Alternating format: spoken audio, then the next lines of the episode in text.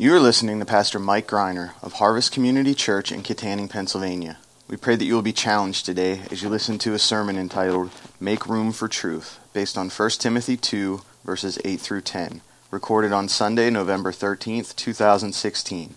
For more information, check us out on the web at harvestpa.org. Let's join Pastor Mike as he preaches.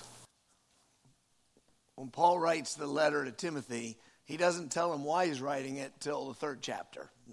Now, the, the, the, letter, when he wrote it, didn't have chapter numbers in it. Those are added later. He just wrote it.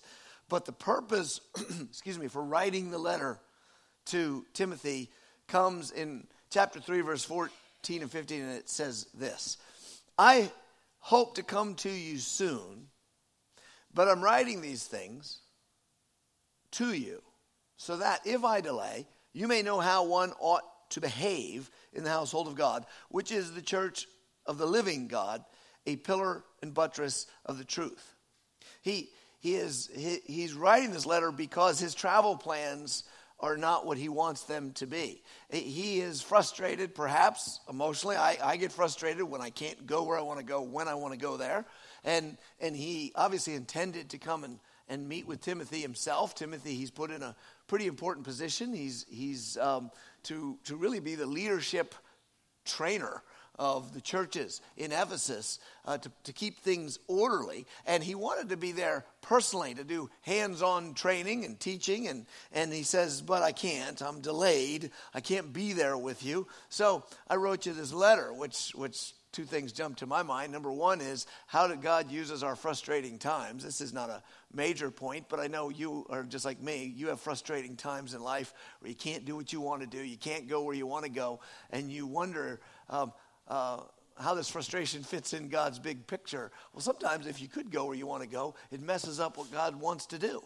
So here, Paul was frustrated. He couldn't go where he wanted to go, perhaps because he was being harassed by the authorities, perhaps because he was in prison in Rome. Um, you know, has that ever happened to you? you? You wanted to go where you wanted to go, but you couldn't make bail, so you didn't go. And, and because of that, he said, Look, the, the church, in the church, people need to know, he says, how to behave in the family of God.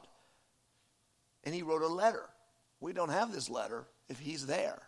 So, uh, but the other part to note is that he thinks it's so important that this church understands how to behave because the church is the buttress of the truth and the pillar of the truth. Pillar being what holds up your, your structure. Buttress is also a, a strengthener of architecture. These are both building terms. And the church in the world is what holds up the truth. You're not going to find the truth held up anywhere else, not the truth from God, except the church. But the behavior of the people in the church needs to be outlined. Um, apparently, how the people behave naturally was not sufficient. In other words, we're, we're now Christians in Ephesus in the first century, and we're just going to do our thing. We're just going to be ourselves and express ourselves. And he goes, Well, that's all well and good, but there's actually certain ways you should behave. To be a Christian is to be unique, to be a church is to be unique, it's distinctive.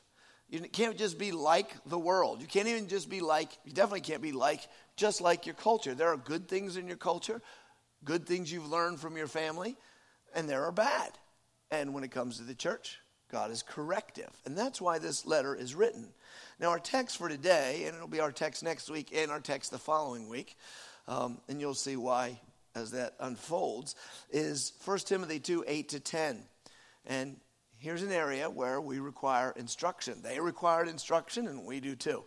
Um, so 8 to 10 goes like this I desire that in every place men should pray. Now, we know he's talking to the church. So um, there's Every direction of this text says he's, he's saying, when you gather as church, I'm desiring that men should pray. The word men can be used here uh, generically to mean men and women. In this case, it isn't, it's, it means actual males. Uh, uh I desire that men should pray, lifting holy hands without anger or quarreling. Likewise, here's the contrast that women should adorn themselves in respectable apparel with modesty and self control, not with braided hair, gold or, curl, or pearls, or costly attire, but with what is proper for women who profess godliness with good works. Now, I'm not going to get into the details of those verses today because I want to pull back the lens and look a little wider here and, and, and note that there are different instructions here for men and women. All right, there are different instructions. He says, I want men to do this, and I want women to do, to do this. And then from verse 8 to 15, he launches um, eh, into discussion of uh, mostly of women uh, and, and, and how they are to relate in the church. Now, for 20 centuries or 19 and a half centuries, this was not remarkable nor uh, controversial. Today, it's both. Uh, to, to distinguish between certain instructions for men and certain instructions for women. Everything you and I are taught in our culture, in our country, is that's wrong. You should not make those distinctions. Uh, there's this need to diminish or erase distinctions between male and female. You, you know, we, we, we, we need women uh, firemen, fire persons, firefighters. We need women Marines, or, or and we need men, to, and we need to get rid of these distinctions because they're sexist and they put one sex down and lift another sex up, and, and we can't have all that. And so here's Paul saying, I want women to do this, I want men to do this.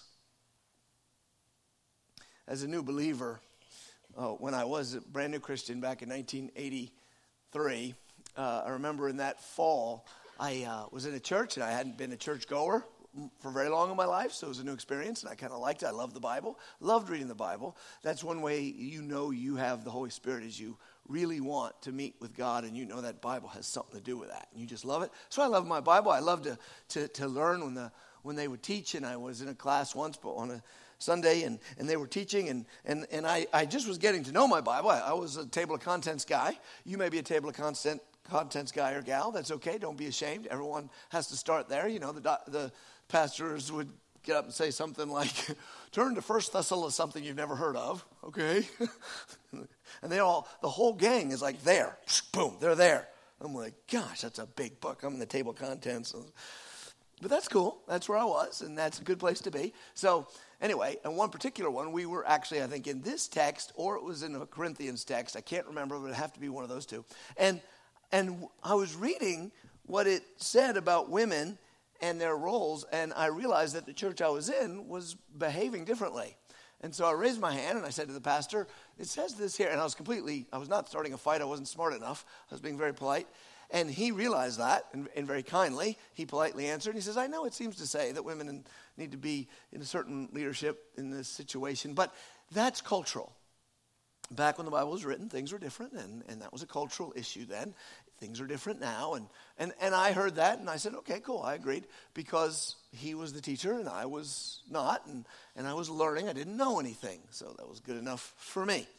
And then, uh, not long after that, I was at a, an event which is mostly for young people, and a guy named Tony Campolo was teaching, and he came to that Ephesians text where it says, Wives, submit to your husbands. And he pointed out to all of us young people that um, uh, that it says, wives, submit to your husbands, but before that, it says, you should submit to each other. So there, there is no such thing really as leadership in marriage like that. It's mutual submission. And I said, well, okay, he's a pretty fun and entertaining speaker, and he's funny, and I like him. So that must be how that works. So these are the teachings I was getting on male and female, and I just cruised along. Well, then, as I started to grow in my faith, read the Bible for myself, sit under many teachers and pastors and listen to what they had to say, I began to realize that what these men had told me wasn't what the Bible was saying. Now, they're not enemies, they're Christians, but they're not telling me the truth. I realized that the Bible is actually very serious about when it says things about male and female, that God really takes those distinctions to heart. He invented them that leadership between male and female in the home and the church, it really matters whether you're a man or a woman, what roles you have to play and should play. And, and, and I found myself pulled more to churches that I think stuck straighter to the Bible here. And then off I went to seminary. In a good seminary, a good Bible believing seminary, but I was still, even there, amazed from fellow students and some professors, the unwillingness to touch the issue any issue dealing with male and female. There's more important things we could be talking about, and they would just skirt it. And there would be people who believe all kinds of things, right? And I'd be like, oh, we, don't we have to talk about this? No. I became very frustrated. Um, very frustrated, in angst. Have you ever been in over a doctrine of the Bible in angst? If you're not, you will be. If you're a Christian, you will be. There's going to be seasons that you'll be able to put on a calendar and remember later, I was really struggling with this teaching. Uh, and that's okay, by the way. It's a good thing. I liken it too when, when uh, if you look back in the book of Genesis, you'll see a, a time when you've got um, Jacob wrestling with God, with the angel of God. And, um, and, and he wrestles him all night, and then the angel puts his hip out of joint and says, There, I win. but it's through that wrestling that, that Jacob's internal self was changed. So you should wrestle. And I was really frustrated that I thought the church is not dealing with this issue, and a lot are sliding in the wrong direction. I can't tell you how, how uh, relieved I was when I found a book, it was around 1995, called Recovering Biblical Manhood and Womanhood, which was edited by John Piper and Wayne Grudem, two guys I'd never heard of. Um, edited by, if you have a book that says edited by, it means they didn't write it. They do a chapter or two and other people write it, which I think is the, sounds like the easy way to write a book. I'd like to write a book like that. Just write a chapter. You, the rest of you people do this. I edit. But in any case, um, finally, a, a book is about that thick that just breaks down all the arguments that I'd heard and had been hearing regarding, because I looked for them, manhood and womanhood. And I determined then that it is very important, very important for church leaders to deal with the issue of male and female. Avoiding it is a problem. And I saw people avoid it no matter which side of the fence they were on because they didn't want to fight. But if you avoid something, it still moves forward. Well, then I first pastorate was at uh, First Baptist Church in Union, New Jersey. Now, even if you're a Baptist, you may not know much about what it means to be a Baptist. um, it's your experience as a Baptist. Definitely, most people aren't Baptists, don't know how that works, but they're not monolithic. You'll talk to some guy and he'll say, I was in a Baptist church. Baptist church, and you know what they're like. And I'll go, yeah, I know what they're like. and he means one thing, and I'll talk to someone else and say, well, I was in a Baptist church, and you know what they're like. And I'll go, yeah, I know what they're like. And they mean a completely different thing. There's all kinds of Baptist denominations. Baptists do not have a hierarchy. They're all, and and, and, and First Baptist Church of Union, New Jersey was an American Baptist. An American Baptist, they, it was a Bible believing church, but its denomination, the, the people who, I guess, were the grand poobahs, pretty much slide on the Bible. And they still slide on the Bible. They're soft on the Bible. Um, so, I'm walking into a diner in, if, you, if you live in New Jersey, you go to diners. The food may be good, may not be good, guaranteed to be cooked by Greeks. I don't know why. You don't believe me? Go to New Jersey. Every diner owned by Greeks, run by Greeks. It's not like you get a bunch of gyros or gyros, as you might call them. Um, in any case, I'm walking in a diner with a guy. I'm the new pastor. I'm 33. I'm a new pastor, and I'm with an older, seasoned pastor, and he's been nice to me. He's making friends with me, and I like that. So we're walking in, and this guy jumps up he sees the guy I'm walking with, his pastor. He jumps up and says, Hey, pastor, I want to ask you a question. And, and that's cool, you know. Um, so we stop, and he says, I was reading, and he pointed to this text in Timothy, and he said, You said that we do this and this in our Baptist church, but here it seems to say we're doing the wrong thing. What? And it was a very honest question. He asked it very kindly, and I flashed back to myself when I was a new Christian. And that pastor answered him the exact same answer I got. He said, I know it seems like that, but if you were to study the original culture and you were to learn what it says, you would realize that doesn't mean what it seems to mean. Um, and we could talk about later or something. And the guy said, okay. And he took it and he sat down. Now, this time, the first time I heard that answer, I was like, that's cool. This time, I wasn't cool. I actually took out a business card and said, hey, if you want to talk to me about this, which is probably rude, but I thought, I, I, don't, I don't know how to do this.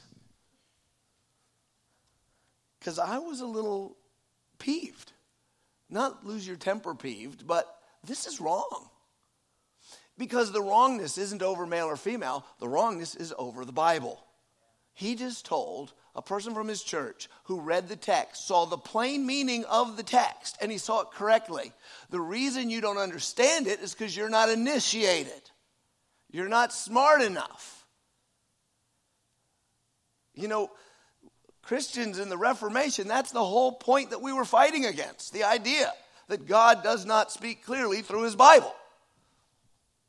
So you have people who, who were reading it plainly. They ask their teachers, Why aren't you teaching what this says? And the teacher says, Because I'm smarter than you. It's not good. I, I went to a big mucky muck thing for the denomination and that they held in Wisconsin, and we spent a few days together um, in, in what looked to be like a New Age Jesus thing. I don't know. And, and they started using strange language. It was catching my ear they said we worship, we want to make sure we understand that we worship the God of Rebecca, Rachel, and Sarah. Or Sarah, Rebecca, and Rachel. Or Sarah, you put them in order. Sarah and Abraham, Isaac and Rebecca, Rachel and Jacob. So it'd be Sarah, Rachel, Rebecca. And and God is the God of Sarah, Rachel, and Rebecca. He's also the God of Sally and Lucy and Mary and Jen and Billy Joe. I mean, but what they were doing was they were getting rid of the Old Testament formulaic language of the God of Abraham, Isaac, and Jacob. The reason they were doing this was because they consider that patriarchal. In other words, patriarchal from the word from father, and they think patriarchal equals bad. So they're trying to change the language. There were even some there who didn't like Father, Son, Holy Spirit. It's very patriarchal language, Father and Son, Holy Spirit. He's kind of cool, he's neuter. but Father, Son, and they would change it to Creator, Sustainer, Comforter. Well, that takes care of that, gets all the gender out of it. This is, by the way, the book The Shack. A lot of people said, Oh, I love The Shack. It shows God is so nice. I needed a warm welcome God. God the Father was made into a woman oh, it's just artistic license. No, it isn't. No, it isn't. You, you don't have the right to change God to a feminine when he co- tells you he's a masculine because you have father issues. I, I, have father issues, you have father issues, I have mother issues, you have mother issues. Who has perfect parents? My kids have father issues, I guarantee it. I tell them, overlook this father, look at that father. I'm doing my best here. But I don't have the right to change God's revelation of himself. So, as we come rushing into chapter 2, very short chapter, there's about eight verses dealing with women. But instead of getting smaller, I want to go wider. I want to take the time it needs from our pulpit, stage, table, whatever the heck this is, where we bring the Word of God. And if it takes weeks, it takes weeks. Let's deal with it. Let's move away to the other texts and look at them so we can talk about something that's very important in our culture. What does God say about male and female? Now, as we go forward, I just, I hope I telegraphed to you it's going to be patient. Hopefully, it's also going to be relevant. But I want to give you a couple of ground rules that will be guiding me. One, we're not ashamed of what the Bible says. It's good. God is good. Do you know why it's okay as a Christian to say to God, You can take everything from me? You can take my family, my home, all that I have? Well, because he owns it anyhow is one of the answers, but there's even a better answer, although that's only half the answer. The better half of that answer is every good thing I have comes from his goodness, and if I get him, I don't lose it anyway. Just lose it for a minute or two on this present time that you're on this floating piece of dust but you get it forever. And God's ways are good. His definition of male and female isn't bad. It's nothing to be afraid of. It's, it's good. Embraced causes men and women to be happy. I've heard some say, well, I know what it says about men and women in there, and we're going to stick with it, even though I don't like some of the things Paul says, but we got to go with it. It's like, ugh, that's blasphemy. Because what you're saying is, I don't like what God says but I'm going to do it anyway. Well, I like what God says. I don't always understand it. My brain's this, his is, well, I can't even do it with my arms, it's so big. Mine is tiny. but it's always good. Second, we understand that issues of gender are sensitive today. So we want to be equally sensitive and patient as we proceed. Not only do I not want to come across as someone who says, well, if you don't agree with this right this minute, you're horrible. I don't want you to either. I don't want you to go back to your job and say, the pastor said, you're stupid.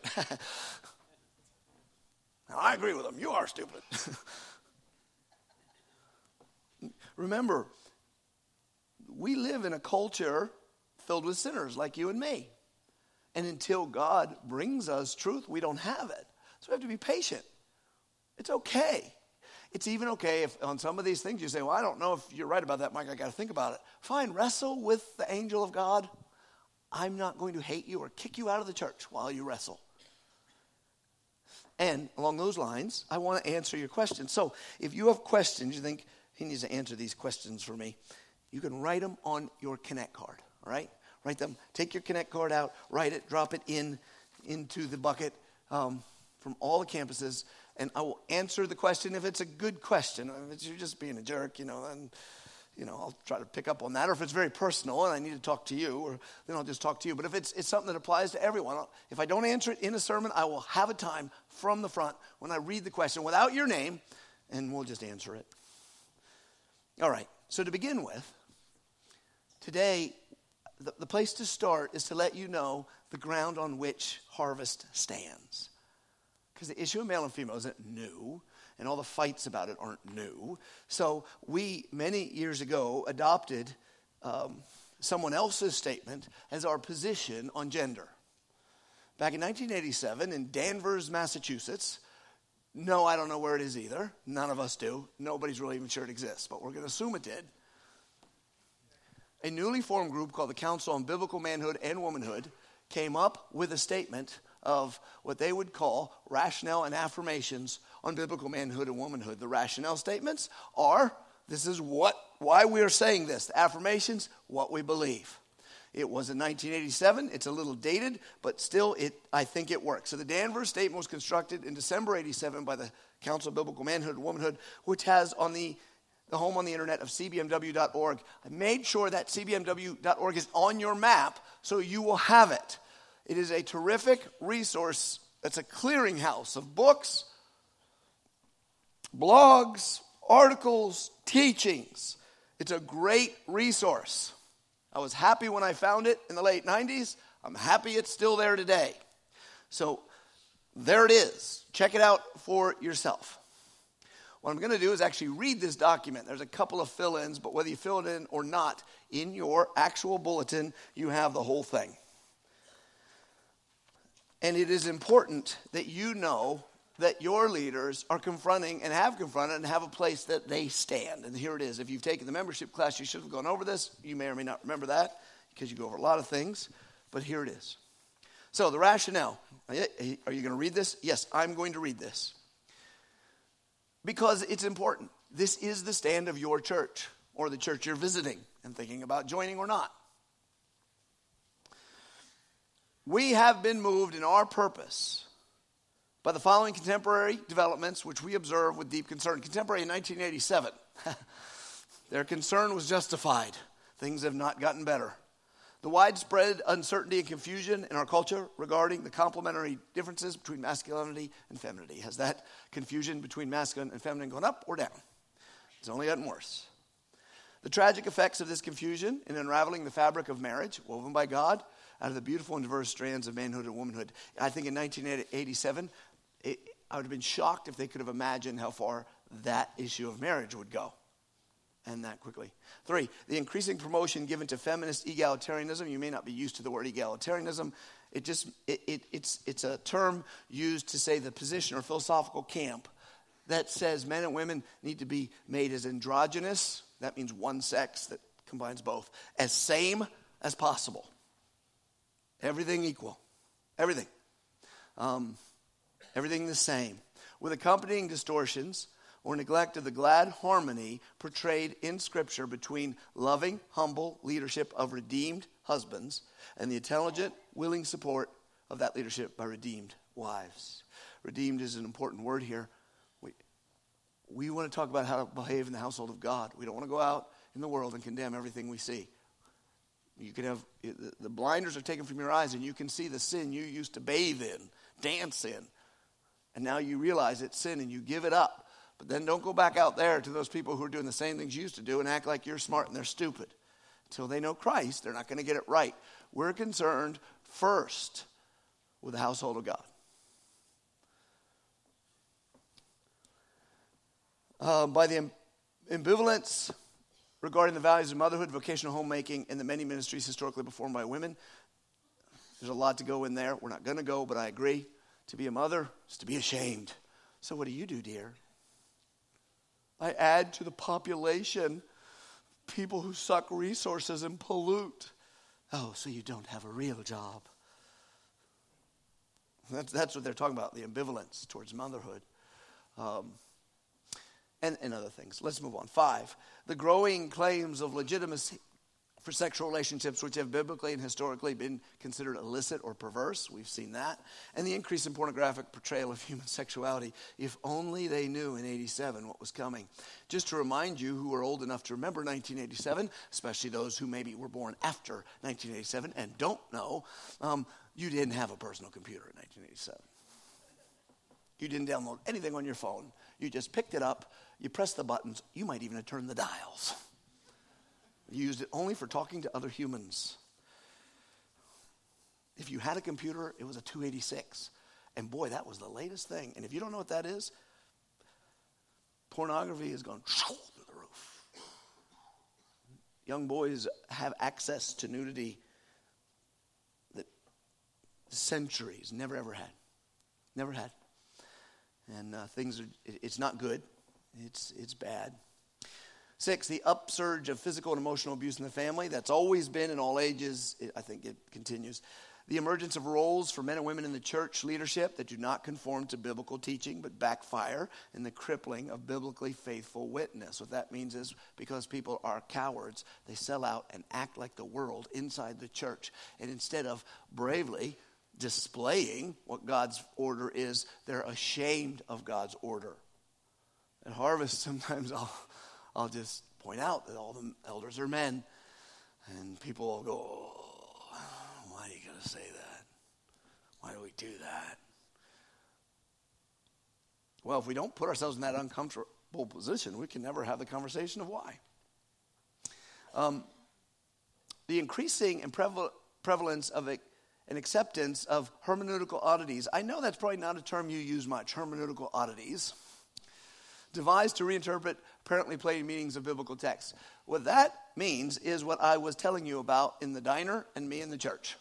Hermeneutical is a fancy word for how you interpret the Bible, your rules you use to interpret the Bible. So you have regular Christians reading it and interpreting it normally, and their pastors interpret it normally, but when they come to texts on male and female, all of a sudden they have a new set of rules. That's a hermeneutical oddity. Nine, the consequent threat to biblical authority, as the clarity of Scripture is jeopardized and the accessibility of its meaning to ordinary people is withdrawn into the restricted realm of technical ingenuity. Fancy way of saying what that pastor did in that diner. And he told his own guy, You can't understand the Bible because you don't know enough. 10. And behind all this apparent accommodation of some within the church to the spirit of the age at the expense of winsome radical biblical authenticity, which in the power of the Holy Spirit may reform rather than reflect our ailing culture. God's way is good and true. The name of the Lord is a strong tower. The righteous run into it and they are saved. Jesus said, Come to me, all who are weary and heavy laden, I will give you rest. Well, if you leave that which is ravaging your world, right, and you r- run into the church and find the same thing, you won't have any relief. Okay, so here are the affirmations. This is that was the why. This is the what. Number one, both Adam and Eve were created in God's image, equal before God as persons, distinct in their manhood and womanhood. There's where the equality comes in, the equality of value, equality of personhood. No man can say he's better than a woman or a woman better than a man. Both reflect the image of God. Two, distinctions in masculine and feminine roles are ordained by God as part of the created order. And they find their echo in every human heart. Men are men, women are women because God made them that way. That's the point. Three, Adam's headship in marriage was established by God before the fall, not as a result of sin. This is in response to an argument that we'll hit when we get to it that says the only reason he's the head is because of sin. Sin made him a brute. It sure did. But he wasn't in charge before that. It's not true. Headship was there, but he wasn't a brute. He's a, you know, everyone's had a good leader and a bad leader. Four, the fall introduced distortions into the relationship between men and women. Number four and number six are very similar. So jump to six. Redemption in Christ aims at removing the distortions introduced by the curse. In both of them, what they're going to point out, I'm not going to read all that, you can read it yourself, is that husbands either go and leaders either go from being bullies and, and dictators to being sissies and wimps who won't lead. And every one of you has a man. No, he's, he's, he can be one or the other on any given day. Nobody's perfect, but he generally tends, hopefully, to neither, and he, and he tries to find the right ground. Women, likewise, can either be usurping everything the man does. He's, he's an idiot. Nothing he does is right, of course. And he needs me to teach him. He needs me to be his, apparently his mother and his teacher, as well as his wife. Or they go the other way and they say, Hi, I'm the doormat. Step on me, clean your feet. What am I? I'm an idiot. And neither of those are good. And that's what's being said, and both in the home and the church. So that's four and six. I know I took them out of order. Let's go to five. The Old Testament, as well as the New Testament, manifest the equally high value and dignity which God attached to the roles of both men and women.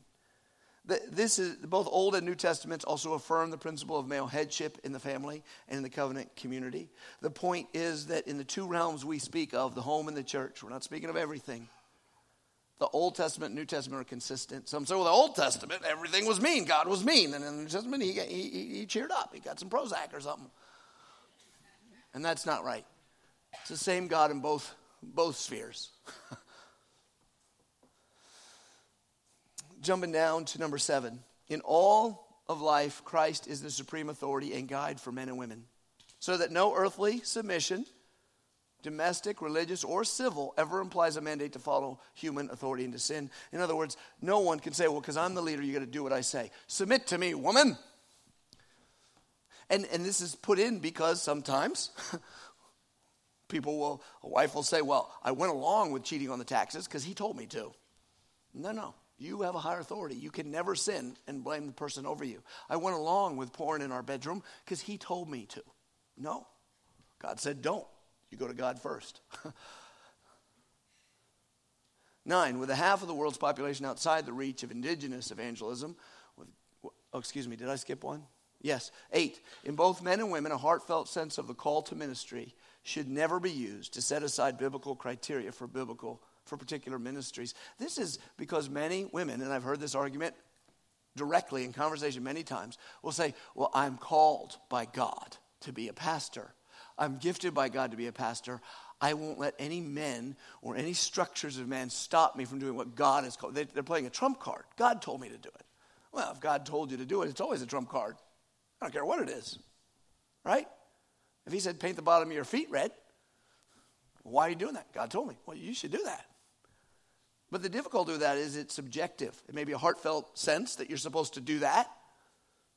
But you can have a heartfelt sense about a lot of things. I heard in a sermon recently the, the great preacher George Whitefield, if I'm getting the, the quote right, um, was told that God called him to have, his, that told him personally that his son would be a, a greater preacher than he was. His son died before he reached 18 years old. Does that mean George Whitefield was a bad man? No. He, he corrected himself. He goes, I thought, I thought God said that. So you can't, you can't say, well, the Bible says you can't do this, but God called me. You don't trump the Bible. Rather, biblical teaching should remain the authority in testing for our subjective discernment of God's will. Number nine, with ha- half the world's population outside of the reach of indigenous evangelism, with countless other lost people in, other, in those societies that have heard the gospel with the stresses and miseries of sickness, malnutrition, homelessness, illiteracy, ignorance, aging, addiction, crime, incarceration, neurosis, loneliness, no man or woman who feels a passion from God to make his grace known in a word or deed need ever live without a fulfilling ministry. People say, Well, I'm ripped off. You won't let me be the pastor. woman might say, Because I'm a woman. Uh, you won't let me shepherd the men. You won't let me. So you're not going to live a fulfilling ministry. Can I point out something that you might not catch? I say the same thing to 95% of the men, just on different grounds. it's not your call. you're not, you have other calls. But I don't say you're irrelevant. Yeah, I guess God doesn't need you. So why would you think I'm saying that to you? We all are called to different things.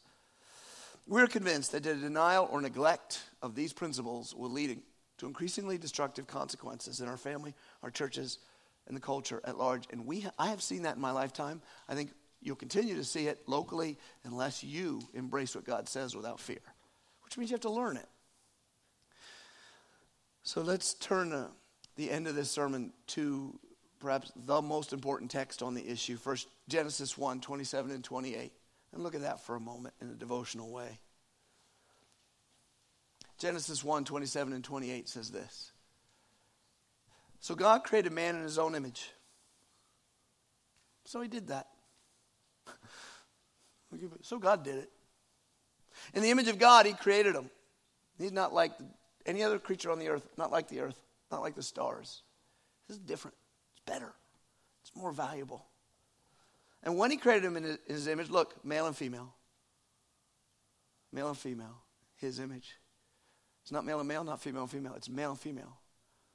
And there's a unique way that, that they together, in their shared humanity, reflect the image of God. And there's a u- unique way that apart, in a very feminine way for the woman, a very masculine way for the man, they also reflect the image of God. You take one away, you have an incomplete picture of what God wanted to show us. This is a corrective to the demonic thinking that's hurting our culture that says gender is a spectrum. There's not male, there's not female. You're somewhere on the spectrum between the two. It's, the lie is so pervasive, it's even in a, in a light beer commercial now. But it's a satanic teaching. It's not true. It's just not true. You're male or you're female. And that's to be embraced because in you're reflecting God. Women, be happy you're not a man. Be happy you're not a man. Because you know all the ways that your womanhood is different. You can feel it. Well, that's a good thing. Men, be happy you're not a woman. You know there's things about masculinity that you enjoy. Not because you chose to, it's because this is a way you're made. And be happy that the other one is like the other one. God blessed them, and he said to them, Be fruitful, multiply, fill the earth with other little males and females. And then he said, Subdue it. He, there's authority of man over woman in, in, in the Bible, but there's also authority of man and woman over everything else. How the world gets that wrong, huh? We're killing babies but saving the earth. Right? I don't do Earth Day. I know that may insult some people. I am against dirty water. I'm against dirty air. Don't worry. I'm not a polluter. Don't, everything's so political these days. You can't. Uh, save the babies on the earth day. I'm for that day. Save the souls of the lost on the earth day. I'm for that day. If they call it keep the earth clean so that it's a better home for humans day, I'd be for that day. But that's not where they're going. They're going, you evolved, the earth is more valuable than you. In fact, you're kind of the enemy here. That's not what God says. He says, You have dominion over the fish of the sea, over the birds of the heaven, over every living thing that moves on the earth. Treat them well, but they're yours. You see, you reflect God in maleness and femaleness. That means, listen, your God is Trinity. Your God has been communicating and living in what, what Wayne Grudem calls harm, harmonious interpersonal relationship, because theologians always make beautiful things sound technical, but it's right for eternity. What is older than the earth? What is older than the universe? Love and communication. Love and communication are older than the universe. You can do them in the most intimate of relationships because you are a man or a woman. And that's God's design to reflect Him in some way. Redemption, fall. The fall was on man, Adam, the head. It's the sin of Adam. He can say, Well, she ate the fruit. Quit your whining, big boy. You were in charge. It's on you. Doesn't seem fair. Suck it up, cupcake.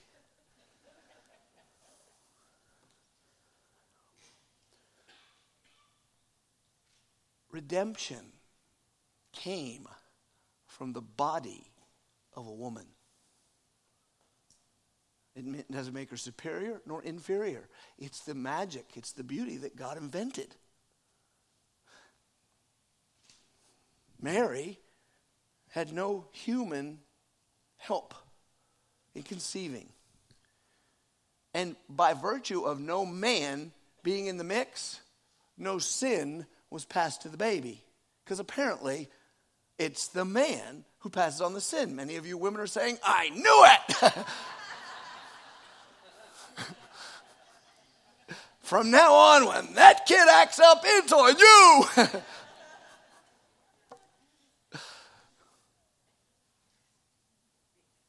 but woman needed to be redeemed just as much. But Jesus came from the body of a woman.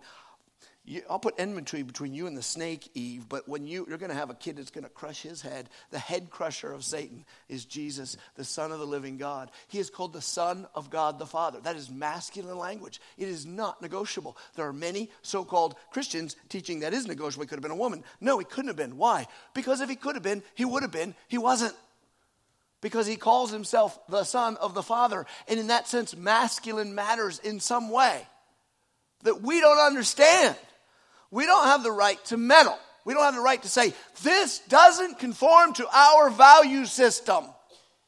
Patriarchalism is bad. We need to diminish male and female. Well, instead of diminishing masculine and feminine, we should expand our view. Paul does, Ephesians 531 Therefore a man shall leave his father and mother and hold fast to his wife. The two shall become one flesh. The declaration of what marriage is a man and a woman. There is no such thing as gay marriage. It may be called that you can call your dog a unicorn. You can convince everyone. You can pass legislation. My dog's a unicorn.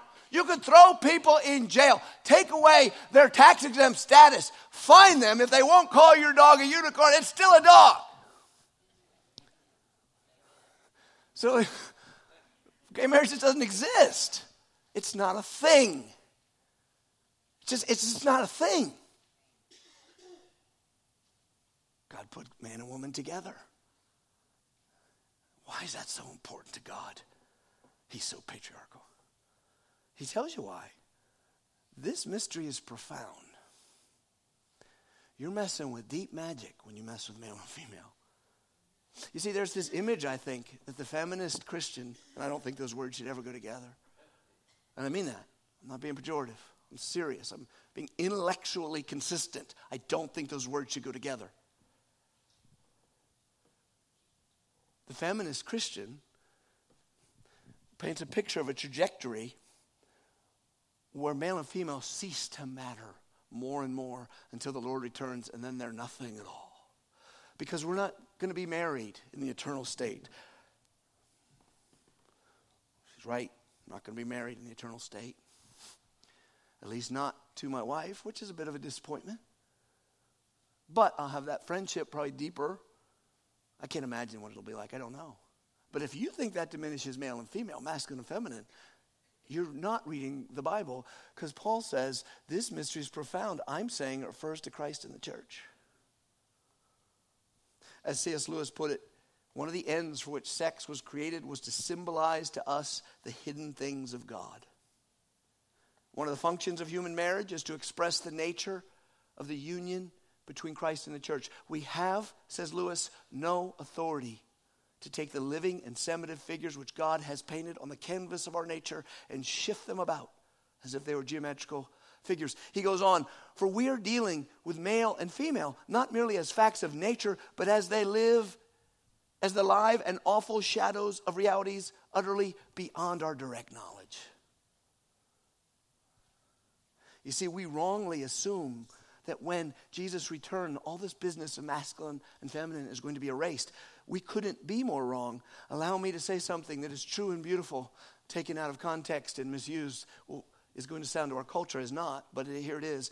Patriarchal leadership and feminine beauty are eternal realities in which you will exist forever.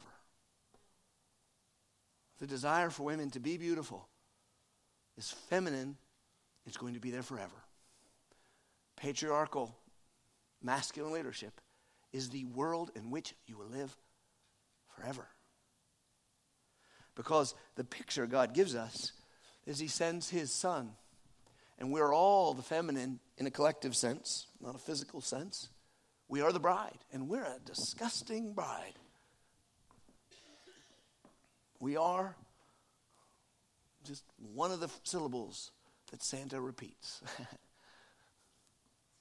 You'll catch up to that later. That's what the Bible says.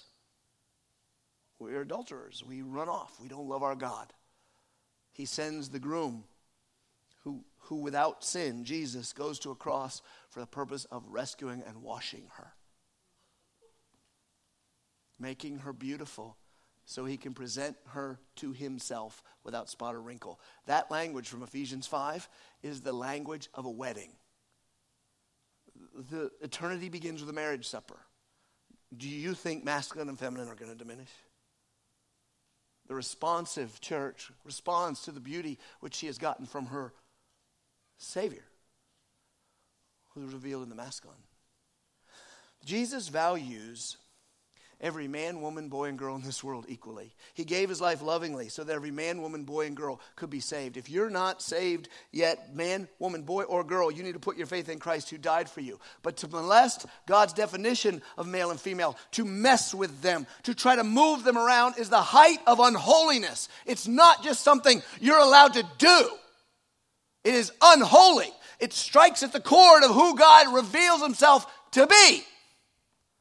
And I don't I'm not getting all worked up because the world does it. I expect it. I'm getting all worked up because the church does it.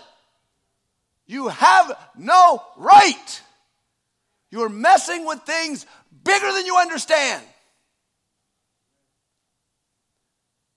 God revealed himself as he wants to be revealed. It's good. You don't have to fix it. There is no abuse in it.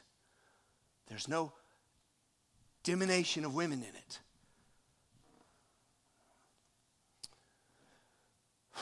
This is, we trust that the Word of God on man and woman is good.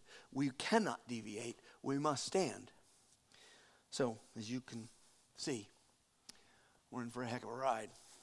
Thank you for listening to this sermon from Harvest Community Church. We invite you to join us at any one of our four campuses located in Kittanning, Petrolia Valley, Indiana, and Freeport. For more information, check us out on the web at harvestpa.org.